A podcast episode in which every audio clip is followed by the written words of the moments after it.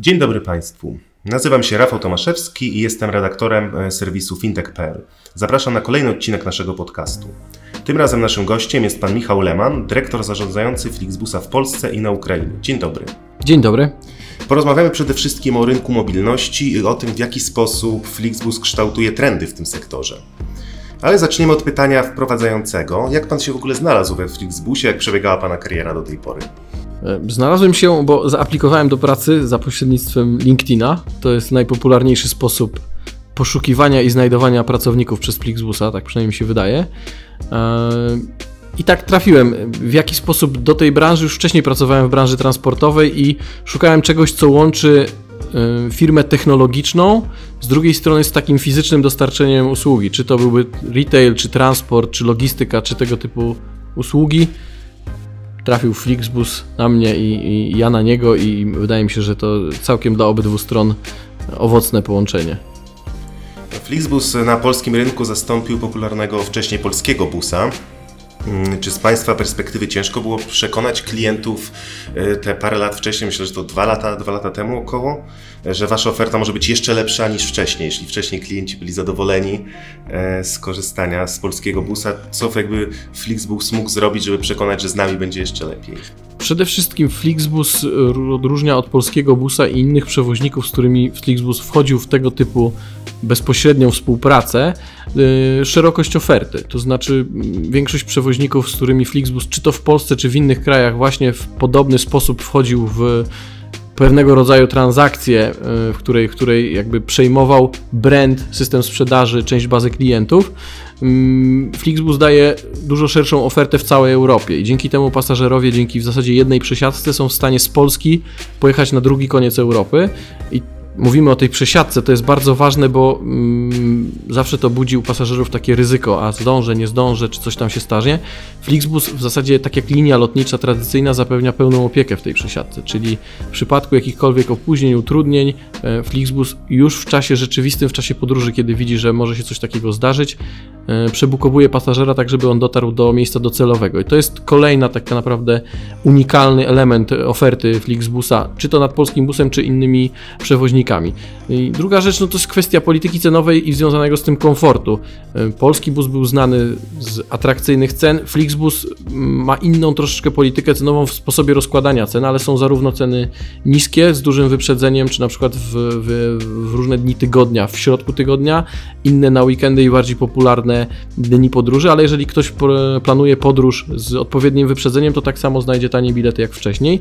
Natomiast mamy znacznie wyższy komfort. Fizycznie z każdego E, autobusu, który wcześniej jeździł dla polskiego busa, wymontowaliśmy 6 foteli, po to, żeby przestrzeń na, na nogi była większa. Też to, co teraz ważne, y, internet we Flixbusie jest w całej Europie, nie tylko w Polsce, a od połowy tego roku dodatkowo jest system rozrywki pokładowej, tak zwany Flixtainment, w którym pasażerowie, trochę na wzór linii lotniczej, mają do dyspozycji filmy, podcasty, książki, magazyny, w formie, której mogą korzystać z własnego urządzenia i łączyć się z serwerem na pokładzie autobusu. Także to jest ten taki pierwszy, powiedzmy, widoczny dla klienta dodatek technologiczny. Jaki jest w ogóle model biznesowy y, Flixbusa? Posiadacie Państwo własne autobusy, czy może współpracujecie z lokalnymi przewoźnikami? Co do zasady nie posiadamy autobusów poza wymogami prawnymi lub takimi momentami, kiedy mm, w ramach jakiegoś mm, umowy z jakimś przewoźnikiem przez jakiś czas musimy nimi zarządzać czy, czy zarządzamy. Tak jest na przykład w tej chwili w Turcji po przejęciu jednego z największych przewoźników na tamtym rynku, Kamila Kocza, mm, gdzie te autobusów jest nawet kilkaset, jak że tak powiem, w naszej, w naszej bazie. Natomiast co do zasady jesteśmy firmą technologiczną, zajmujemy się wszystkim dookoła autobusu poza nim samym. Uważamy, że autobusami lepiej zajmują się, tak jak Pan powiedział, przewoźnicy e, lokalni, czy, czy, czy, czy firmy rodzinne, czy duże firmy autokarowe, z którymi współpracujemy i wolimy im to zostawić. Oni zrobią to lepiej, mają większe doświadczenie, mają już swoje autokary, swoje bazy techniczne. Nie ma żadnego sensu e, duplikowania czy budowania ponownie tej infrastruktury i całego tego know-how. To, co jest naszą przewagą, to jest technologia i to jest też bardzo ważne, bo dzięki pracy w Flixbusie ja po raz pierwszy zrozumiałem, co to znaczy firma technologiczna, a co to jest firma, która używa technologii. I to jest, wydaje się w zasadzie prawie to samo, ale w rzeczywistości jest to coś zupełnie innego, dlatego że Flixbus jest firmą, która projektując każdy najprostszy proces wewnątrz firmy, w pierwszym kroku myśli, jak my go później będziemy mogli zautomatyzować. Nawet jeżeli dzisiaj nie mamy na to rozwiązania, zasobów, czy nie jest to pierwszy priorytet, to myślimy o tym, że na przykład 9 kroków ma cały proces, 6 z tego będziemy w stanie w jakimś okresie czasu zautomatyzować, dzięki temu pracować efektywniej, czy to w mniejszej liczbie osób, czy szybciej, czy lepiej reagować bardziej elastycznie na to, co się dzieje, co zawsze na końcu trafia do klienta, tak? bo on otwiera, dostaje lepszą ofertę, szybszą ofertę, mm, bardziej dopasowaną do swoich potrzeb. Właśnie, wspominał Pan o, technologiach. I jak Flixbus łączy ten tradycyjny transport z nowymi technologiami, ponieważ mamy na rynku wiele, e, wiele firm, rośnie ten rynek mobilności w Polsce i nie tylko w Polsce, jak na drożdżach. Mamy takie firmy jak Uber czy Bolt, coraz popularniejsze hulajnogi elektryczne. I jak Flixbus też wpisuje się w ten trend, właśnie jak łączy ten tradycyjny transport z nowymi technologiami? To jest w ogóle bardzo ciekawe, co, co mówimy o tym, że pojawia się taki trend mobilności. No i na tym tle rynek autobusowy idzie dokładnie przeciwnym kierunku, dlatego że od kilku lat dobrych e, przewozy autokarowe spadają, szczególnie te międzyregionalne. I tutaj Flixbus jest praktycznie jedynym przewoźnikiem w Polsce, który tak naprawdę od dwóch lat otwiera linię, ma ich już ponad 100. E, myślę, że poza nami na rynku otwarto dalekobieżnych połączeń no może z 20 w tym czasie, więc to też pokazuje skalę. E, różnica jest zasadnicza, znaczy mm, przedsiębiorstwa, które do tej pory funkcjonowały na rynku, postępują w taki bardzo tradycyjny sposób, mm, to znaczy patrzą na mapę, patrzą, które miejscowości warto byłoby połączyć, no i tak naprawdę zapoznają się z tym rynkiem trochę na zasadzie tego, albo mieli wcześniej takie doświadczenie, albo po prostu albo wyjdzie, albo nie idzie, nie wyjdzie.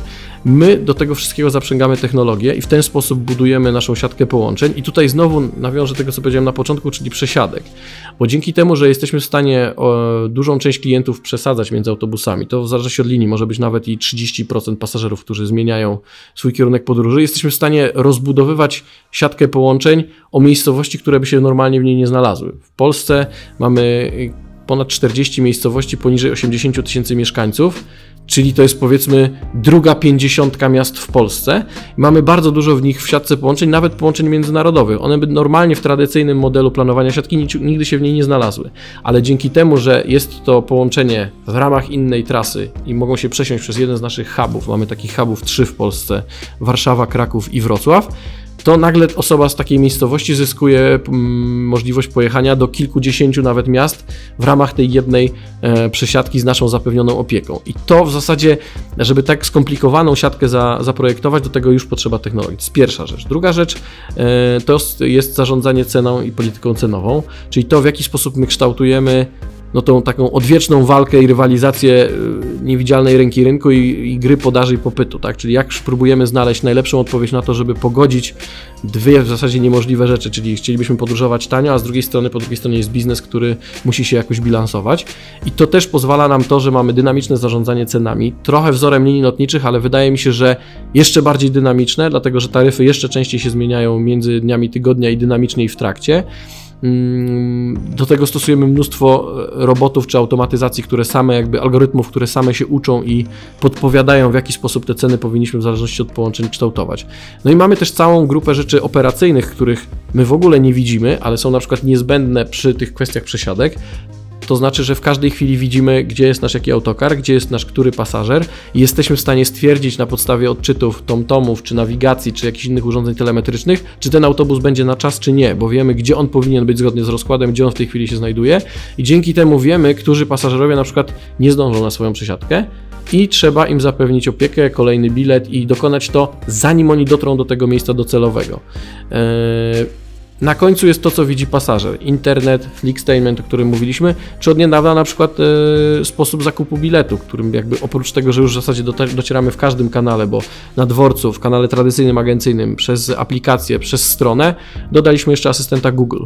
E, jesteśmy pierwszą w Polsce firmą, która wprowadziła pełny voice commerce z możliwością zakupu i zapłaty obok drugiej firmy mm, pyszne.pl, które ma tylko możliwość wyszukiwania, tak? Nie można dokonać pełnej płatności. U nas można do końca i korzystają z tego yy, pasażerowie. Nie jest tego może tak dużo. Wydaje mi się, że w ogóle voice commerce to jest coś, co czeka jeszcze na yy, takie pełne zastosowanie, tak? Aż docenią to, docenią to klienci w szerszym rozumieniu. Natomiast jak ktoś zaczął korzystać z asystenta Google nawet w najprostszych usługach, to myślę, że zaczyna rozumieć jakby wartość tego. Czyli rozumiem, że już za pomocą asystenta Google można przeprowadzić cały proces, tak? tak. Od wyboru trasy od, tak. do dokonania płatności. Tak, można. Całkiem spora jest nawet paleta usług, którą asystent nam, nas wspomaga, czyli możemy zadawać pytania odnośnie tego, o której godzinie są połączenia, czy można później, czy można wcześniej. Czyli jeżeli ktoś na przykład jest klientem, który ma bardzo określony, limitowany budżet, on może bardzo długo wyszukiwać tego swojego najbardziej dogodnego połączenia, nie klikając nic, tylko odpytując asystenta Google, który mu odpowie na głos, y, tu będzie taniej, tu będzie drożej, tu będzie więcej. Poza tym jest jeszcze też taka ważna usługa, którą asystent Google nam pokrywa, lokalizacja przystanków, czyli gdzie ten przystanek się faktycznie znajduje, no i później w połączeniu nawet z najprostszymi usługami Google'a, czyli nie wiem, mapami jest w stanie nas do tego znawigować. Czyli i tutaj mówię właśnie o tym szerszym wdrożeniu voice commerce. Wydaje mi się, że docelowo to jest usługa, która będzie, yy, powinna być przynajmniej bardzo popularna wśród osób starszych. Po prostu osób, które mają albo problem ze wzrokiem, albo problem z obsługą urządzenia, albo jakkolwiek strach przed technologią, a tutaj mogą w zasadzie zupełnie swobodnie prowadzić z nią dialog, jak z drugim człowiekiem, czyli w sposób tradycyjny, jak są do tego najbardziej przyzwyczajone. Okej, okay, jeszcze za, zostając przy temacie nowych technologii, mm, zapytam o elektryczne autobusy mhm. Flixbusa. Z tego co się orientuję, kursują w Niemczech i we Francji. Tak jest. Y, takie autobusy i czy jest w planach też wprowadzenie ich na polskie drogi? Jeśli tak, to jaki to jest jakie to są ramy czasowe, czy może Pan coś na ten temat powiedzieć? E, znaczy tak, mamy, zgadza się, mamy je we Francji, to był pierwszy autobus elektryczny dalekobieżny w ogóle na świecie wprowadzony do liniowej obsługi, drugi w Niemczech. Mm, na razie, powiedzmy sobie szczerze, jest to trudna do adaptacji w szerszym spektrum technologia, dlatego że te autobusy mają zasięg około 200 km i później wymagają około 4 godzin ładowania. I to powoduje, że autokar, który jak większość elektrycznych pojazdów jest droższy od standardowego, nie da się zbudować jakby oferty, która pozwoli spłacić w pełni ten pojazd, no bo po prostu jego utylizacja będzie niska, tak? bo co 200 km trzeba na, na, na, na 4 godziny stanąć. W obu przypadkach my obsługujemy trasy poniżej tych 200 km oczywiście, natomiast jest fantastyczny odbiór klientów i to jest rzecz, która jest bardzo kusząca, dlatego że w tym autobusie jest kompletna cisza i w zasadzie jedyne co słychać to szum yy, opon i ewentualnie przepływu powietrza i to też tylko z przodu. I klienci sobie to fantastycznie cenią. To w ogóle jest taki gremialny feedback, który otrzymujemy od klientów, że no po prostu ta cisza jest nieprawdopodobna. Mm, w tej chwili jakby przyglądamy się tym rozwiązaniom, dlatego że jest wielu producentów, którzy tak troszeczkę mm, zastanawia się, co z tym zrobić. Jest wiele testów, natomiast cały czas jakby problemem jest technologia. Czyli tak, albo mamy dużo baterii, ale jest wtedy autobus ciężki, dużo ich zużywa i jest powolny nie ma za bardzo takich rozwiązań pod tytułem przyjeżdżamy, wymieniamy baterie i te się ładują, a my jedziemy na drugich. E, jeśli by to było, to też jest to ciężkie i ograniczone infrastrukturalnie. To, co w tej chwili Flixbus e, również rozpoczyna w fazie testowej, no to jest przygotowanie autobusów na ogniwa wodorowe i wydaje się, że na ten moment to będzie ta technologia, która wygra w przewozach dalekobieżnych. W przewozach miejskich jest to prostsze, bo są rozwiązania pod tytułem pantografy, które nawet doładowują autobus na poszczególnych e, przystankach i on spokojnie do tego końcowego dojedzie jedzie, tam się doładuje jeszcze trochę i to się obraca. Tutaj nie mamy takiej możliwości. Więc w Polsce mm, rozważaliśmy już kilka możliwości testów. Cały czas jakby patrzymy na, to, na ten pilotaż. No, nie jesteśmy firmą, która przez jakby współpracę z przewoźnikami y, lokalnymi, która może mm, pójść w taki model, że robi rzeczy kompletnie oderwane od rachunku biznesowego. Więc musimy znaleźć takie rozwiązanie, które jakby pożeni tą chęć do testowania i pokazania rozwiązania z tym, że to musi w jakiś sposób lewa z prawą stroną się zamykać. Więc jakby na ten, na ten moment nie mamy konkretnego planu, ale cały czas gdzieś to tam w tej, z tyłu głowy jest, tak? Jeżeli nie, nie elektryczne, to może wodorowe. Na pewno będziemy szli w tym kierunku. Plan Flixbusa jest taki, żeby do 2030 roku być firmą neutralną e, emisyjnie, powiedzmy, tak? Czyli no nie jest to już długo, jest to już ten horyzont czasowy, który widzimy. No zobaczymy, czy się to uda. Na pewno nasza skala powoduje, że mamy jakby dużą szansę na to, żeby wywrzeć wpływ naprawdę duży na, na, na branżę i pro, na, na producentów przede wszystkim. Tak na marginesie, bo mówił Pan o tej ciszy, którą sobie chwalą klienci w tych elektrycznych autobusach. Jakiś czas temu słyszałem taką informację, że generalnie jest to odbierane jako problem, że samochody, autobusy elektryczne, pojazdy elektryczne są tak ciche, że nie słychać ich na drodze z punktu widzenia bezpieczeństwa, więc nie wiadomo, czy nie trzeba będzie tak konstruować tych autobusów czy samochodów, żeby, żeby po prostu były one głośniejsze, żeby można było usłyszeć na drodze. Zgadza się. To w, ogóle są kraje, w których pojawiają się takie pierwsze regulacje testowe też, że na przykład w garażach podziemnych, które mają bardzo cichą posadzkę, dodatkowo jakby nie ma tego szumu opon, jest niska prędkość, yy, które wymagają yy, takiego specjalnego malowania szorstką farbą, żeby jednak każde auto, każdy pojazd było, było słychać.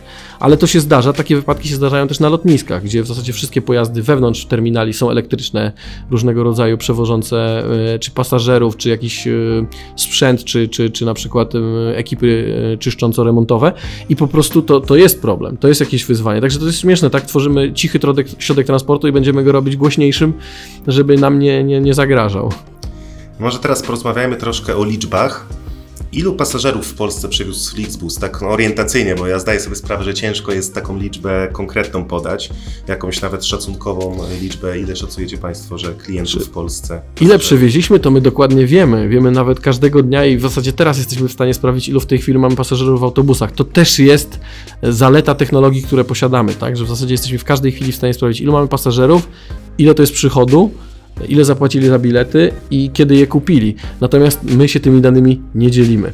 I to jest kwestia istotna. Podaliśmy do tej pory raz w zeszłym roku te dane za okres y, mniej więcej listopad 2017, listopad 2018, czyli 12 miesięcy, to było około 4 miliony e, pasażerów. Mówimy tutaj globalnie, czy tylko Mówimy w Polsce? tylko w Polsce.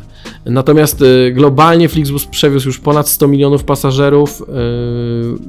Liczby, które podajemy, to jest na przykład liczba autokarów. Tak? W Polsce przekroczyła już 200, y, w całym świecie y, ponad y, 2000, y, i, mm, chociaż myślę, że teraz to już nawet ponad 3, jeżeli dodamy kwestię ostatniej transakcji w Turcji i cały czas rośnie. Takie tempo wzrostu to jest mniej więcej 30-40% w każdym z krajów, e, oprócz Niemiec, gdzie właściwie no, tam już ten, ten wzrost się wypłaszczył.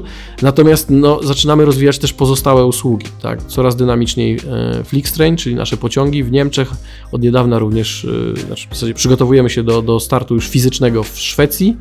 E, W kilku innych krajach przygotowujemy również jakby podejście pod, pod transport torowy. No i Flixcar, czyli carpooling, czyli tak naprawdę współdzielenie samochodów. 2020 rok na samym początku pewnie w kilku krajach, ale docelowo na, na, na całej siatce. W autobusach też rozwijamy usługi, bo dodaliśmy jeszcze usługę Flix Charters, czyli możliwość czarterowania całych autobusów. To są autobusy poza jakby główną pulą autobusów Flixbusa, czyli jeszcze jakby ponad to. Wracamy trochę do tego, co mówiliśmy na początku, o trendzie mobilności. My też go widzimy, chcemy go rozszerzać, w zasadzie, żeby wszystkie możliwe środki komunikacji były do wyboru pasażera.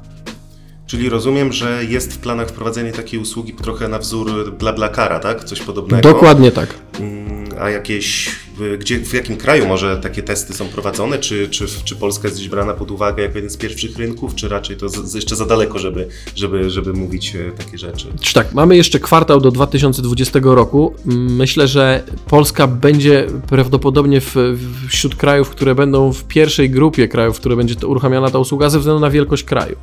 Bo nie da się ukryć, że uruchomienie usługi jakiejkolwiek w danym kraju, to podstawowe elementy, jakie zawiera, to jest przetłumaczenie wszystkich materiałów, strony, mm, serwisu transakcyjnego do pięciu elementów transakcyjnych, e, mapy i obsługi klienta.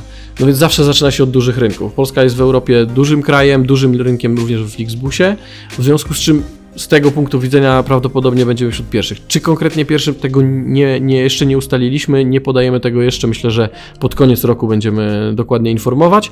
Natomiast co jest istotne, docelowo jest to usługa, którą planujemy we wszystkich krajach Flixbusa, po to, żeby jakby pasażer niezależnie od tego, w jakim kraju się znajdzie, miał dostęp do, do, tego, do tej samej palety usług. I podobnie w przypadku pociągów, tak? Flixtrain, o którym Pan wspomniał, to mniej więcej na podobnej zasadzie. Tak, tylko oczywiście no, jakby kupowanie czy, czy w ogóle jakby budowanie sieci kolejowej jest znacznie trudniejsze. Po pierwsze ze względów regulacyjnych, jak tutaj wydawanie zezwoleń tego typu rzeczy trwa nawet kilka lat. Po drugie, też zakup pociągu, czy remont, czy współpraca z partnerami jest bardzo ograniczona, dlatego że mamy na rynku europejskim bardzo ograniczoną liczbę graczy. Na większości rynków są to tylko wielkie państwowe firmy, które no, z racji jakby sposobu pracy nie zawsze są chętne do tego, żeby z Flixbusem czy Flixtrainem współpracować.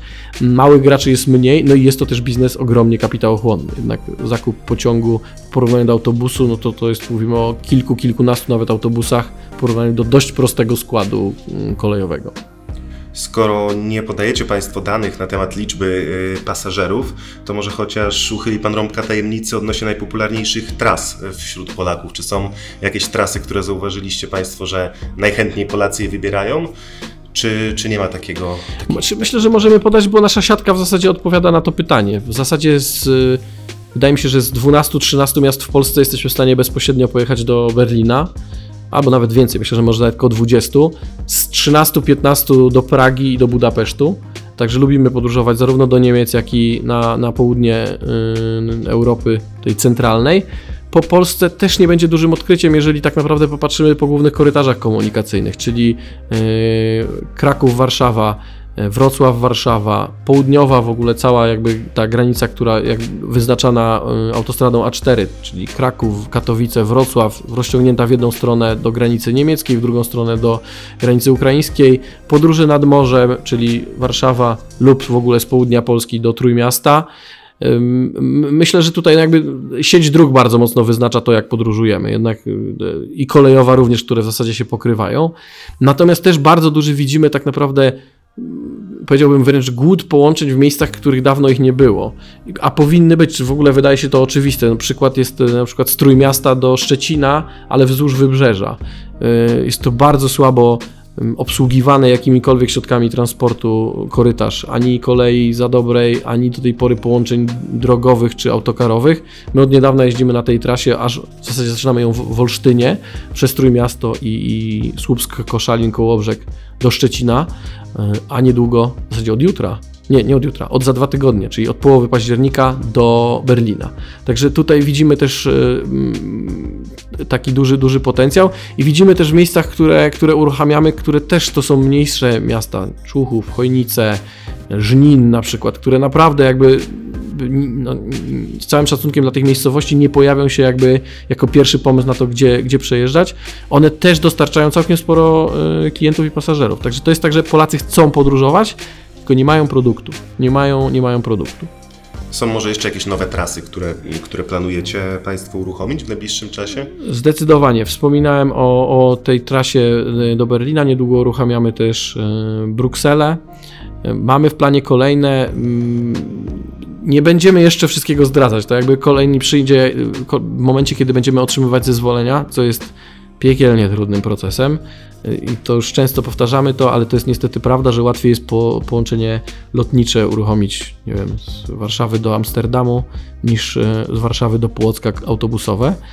Jest to bardzo skomplikowany proces administracyjny, który można oprotestowywać, blokować na różnorakie sposoby, stosując różne sprytne triki i obstrukcję prawną, co wydłuża strasznie ten proces. Dlatego nie chcemy też budować takiej jakby fałszywej nadziei, że już jutro będzie połączenie, kiedy wiemy, że ten proces zajmie nawet kilka tygodni czy nawet kilka miesięcy. E, Więc myślę, że jakby nowości przychodzą sezonowo, większość e, zaczyna w kwietniu. To jest taki moment, kiedy startujemy, co znaczy, że na początku roku zaczynamy informować, kiedy te linie kolejno trafiają do sprzedaży, ale tak jak mówiłem, je- jeżeli mówimy o wzroście 20-30%, no to myślę, że możemy spokojnie oczekiwać 30-40 nowych linii. I co ważniejsze, właśnie ze względu na ten model przesiadkowy, tak naprawdę nie linie są tu istotne, ale możliwości tak naprawdę dwóch relacji, które sobie klient wpisze i w ramach tej jednej przesiadki czy połączenia bezpośredniego będzie w stanie znaleźć. My w tej chwili mamy z Polski dziennie do 2,5 tysiąca takich możliwości, gdzie moglibyśmy wsadzić 2,5 tysiąca klientów i każdy z nich pojechałby na innej relacji. Więc to ogromnie obrazuje skalę możliwości, jaką podróżowania daje, daje dobrze zbudowana oferta i dobrze zbudowana siatka połączeń. Wiesz, Flixbus ma dobrze rozwiniętą aplikację mobilną, z której można, w której można kupować bilety. I jak wygląda mniej więcej, oczywiście, no, jeżeli nie ma szczegółowych danych, to chociaż szacunkowo mniej więcej procent biletów, które są kupowane właśnie przez aplikację, porównując z tymi, które są kupowane na stronie internetowej, bo też można w punkcie sprzedaży jeszcze kupić bilet, tak? Tak. Czy tutaj aplikacja przoduje w, w, w, tym, w tym zestawieniu? Mogę powiedzieć tak, nadal przoduje strona internetowa, ale aplikacja bardzo szybko goni. Jak porównam z innymi środkami transportu, czy, czy nawet z innymi branżami, to chyba jest to w ogóle rynek i produkt, którym jest najbliżej aplikacja yy, strony internetowej. I z drugiej strony dość daleko w tyle jest kanał tradycyjny, może pomijając dworce. Jednak nadal myślimy o tym, jakby zdarza się dużo takich podróży w ostatniej chwili, albo takie, kiedy do końca nie wiemy, o której godzinie pojedziemy. I tu też Flixbus ma dość dobrą ofertę, dlatego że między wieloma miastami ma nawet do kilkunastu połączeń dziennie w obie strony. W związku z czym właściwie jest taki równy takt. Przyjdę co, za godzinę, na pewno będzie następny Flixbus, będę mógł e, pojechać, więc nie muszę tego biletu kupować wcześniej. Mogę go kupić w dniu wyjazdu, czy wręcz pół godziny przed odjazdem. Mogę go też kupić u kierowcy. Więc jeżeli zdążę, to pojadę wcześniejszym, jeśli nie, no to poczekam i, i, i pojadę kolejnym. Także myślę, że, że, że, że ten trend mm, widać wyraźnie, jakby, że no jednak aplikacja zaczyna być coraz bardziej popularna. Polska jest tu też bardzo dobrym krajem na tle Europy, bo ma bardzo tanią transmisję danych. I w zasadzie w każdej umowie abonamentowej, już teraz nawet y, prepaidowej, y, dane, transmisja danych jest. I zakup biletu y, przez aplikację nie wymaga tak naprawdę zabierania dużej liczby danych, więc jakby nie ma też obawy po stronie klienta, że nie wiadomo ile tam ściągnę i stracę tych danych, które mógłbym wykorzystać na, nie wiem, serwis streamingowy czy, czy social media, więc nie, nie, ma, nie, ma, nie ma tej obawy. Z drugiej strony mm, kupujemy, mamy bilet w telefonie, możemy kupić przez stronę, też go mieć w telefonie, ale wchodząc do autobusu, kierowca go sprawdzi, nie musimy go mieć wydrukowanego. W związku z czym jakby pasażer już po pierwszym razie widzi, że to ma sens, żebym ja kupił bilet w aplikacji i go tam posiadał i to też redukuje y, obawę. Okej, na koniec już tak w ramach podsumowania zapytam o najbliższe plany Flixbusa, czyli czy jest może coś, czym będziecie chcieli Państwo zaskoczyć pasażerów w najbliższym czasie? To coś pewnie o, o, pewnie o, kilku, o kilku rzeczach już Pan wcześniej wspomniał, ale tak w ramach podsumowania jakbyśmy mogli wymienić te najważniejsze rzeczy, których mogą się spodziewać pasażerowie w najbliższym czasie. Pierwsza rzecz najszybciej to jest na pewno Flixcar, czyli możliwość y, zakupu usługi carpoolingu za pomocą serwisu Flixbusa. Druga rzecz, która tak naprawdę już się dzieje, ale w większej skali będzie się działała na początku przyszłego roku, to jest y, Flixbus na Ukrainie. My już rozpoczęliśmy tam pracę, to jest y, też jakby w ramach naszego zespołu rozwijamy, rozwijamy wspólnie z zespołem ukraińskim ten rynek. W tej chwili mamy połączenia z głównymi miastami, ale planujemy dodać kilkadziesiąt nowych miast, nowe połączenia i, i też jakby na wschód rozpocząć ekspansję. Będziemy pewnie jeszcze rozwijać się do kilku krajów, ale o tym będziemy jeszcze informować osobno. No i tak naprawdę najważniejsze jest dalsze wykorzystywanie technologii, czyli rozwój systemu Flixtainment na pokładzie dla pasażerów pod kątem kontentu, który im oferujemy, pod kątem badania tego kontentu. Mm, Zobaczymy, czy, czy jeszcze parę usług nam się uda wdrożyć w Polsce, bo to też wszystkie te usługi są nowe. I o ile na przykład, jeżeli mówimy o branży lotniczej, wiele rozwiązań jest, jest dużo firm i można to zlecić, tak naprawdę w autobusach wszystko trzeba zbudować samemu. I to też jest ogromna część tego jakby całego Flixbusa, gdzie połowę stanowią i tu znowu różnica między firmą technologiczną a firmą używającą technologii, nie informatyków, tylko programistów, którzy jak naprawdę budują wszystkie systemy dla nas. I jakby może być tak, że jest jakiś okres, przez który pasażerowie tego nie widzą, ale po jakimś czasie na przykład pojawi się nowa opcja pod tytułem wyszukiwanie elementów, które są w pobliżu miejsca, w którym chce- chcemy wpisać. Tak? Czyli wpisujemy miejscowość, e, której nie ma u nas w siatce połączeń, ale system sugeruje autobus, a na przykład później carpooling, Flixcar. Także myślę, że wokół tych usług będziemy mobilności rozwijać e, swoją sieć. No i to, co klientów zawsze najbardziej interesuje. Nowe połączenia, myślę, że około 30-40% nowych w przyszłym roku w Polsce. To jest ten cel, który mamy. Do tego dochodzi Ukraina, która pomijając jakby pasażerów z Ukrainy, uważam, że też jest świetnym celem turystyki z Polski. Bardzo ciekawy kraj, myślę, że jeszcze mało poznany. Okej, no to mamy tutaj naprawdę garść ciekawych informacji i nowości, e, które Flixbus już w najbliższym czasie planuje wprowadzić. Dziękuję bardzo za rozmowę. Gościem Bardzo dziękuję. podcastu fintech.pl był pan Michał Leman, dyrektor zarządzający Flixbusa w Polsce i na Ukrainie. Ja nazywam się Rafał Tomaszewski i zapraszam na kolejną audycję już wkrótce.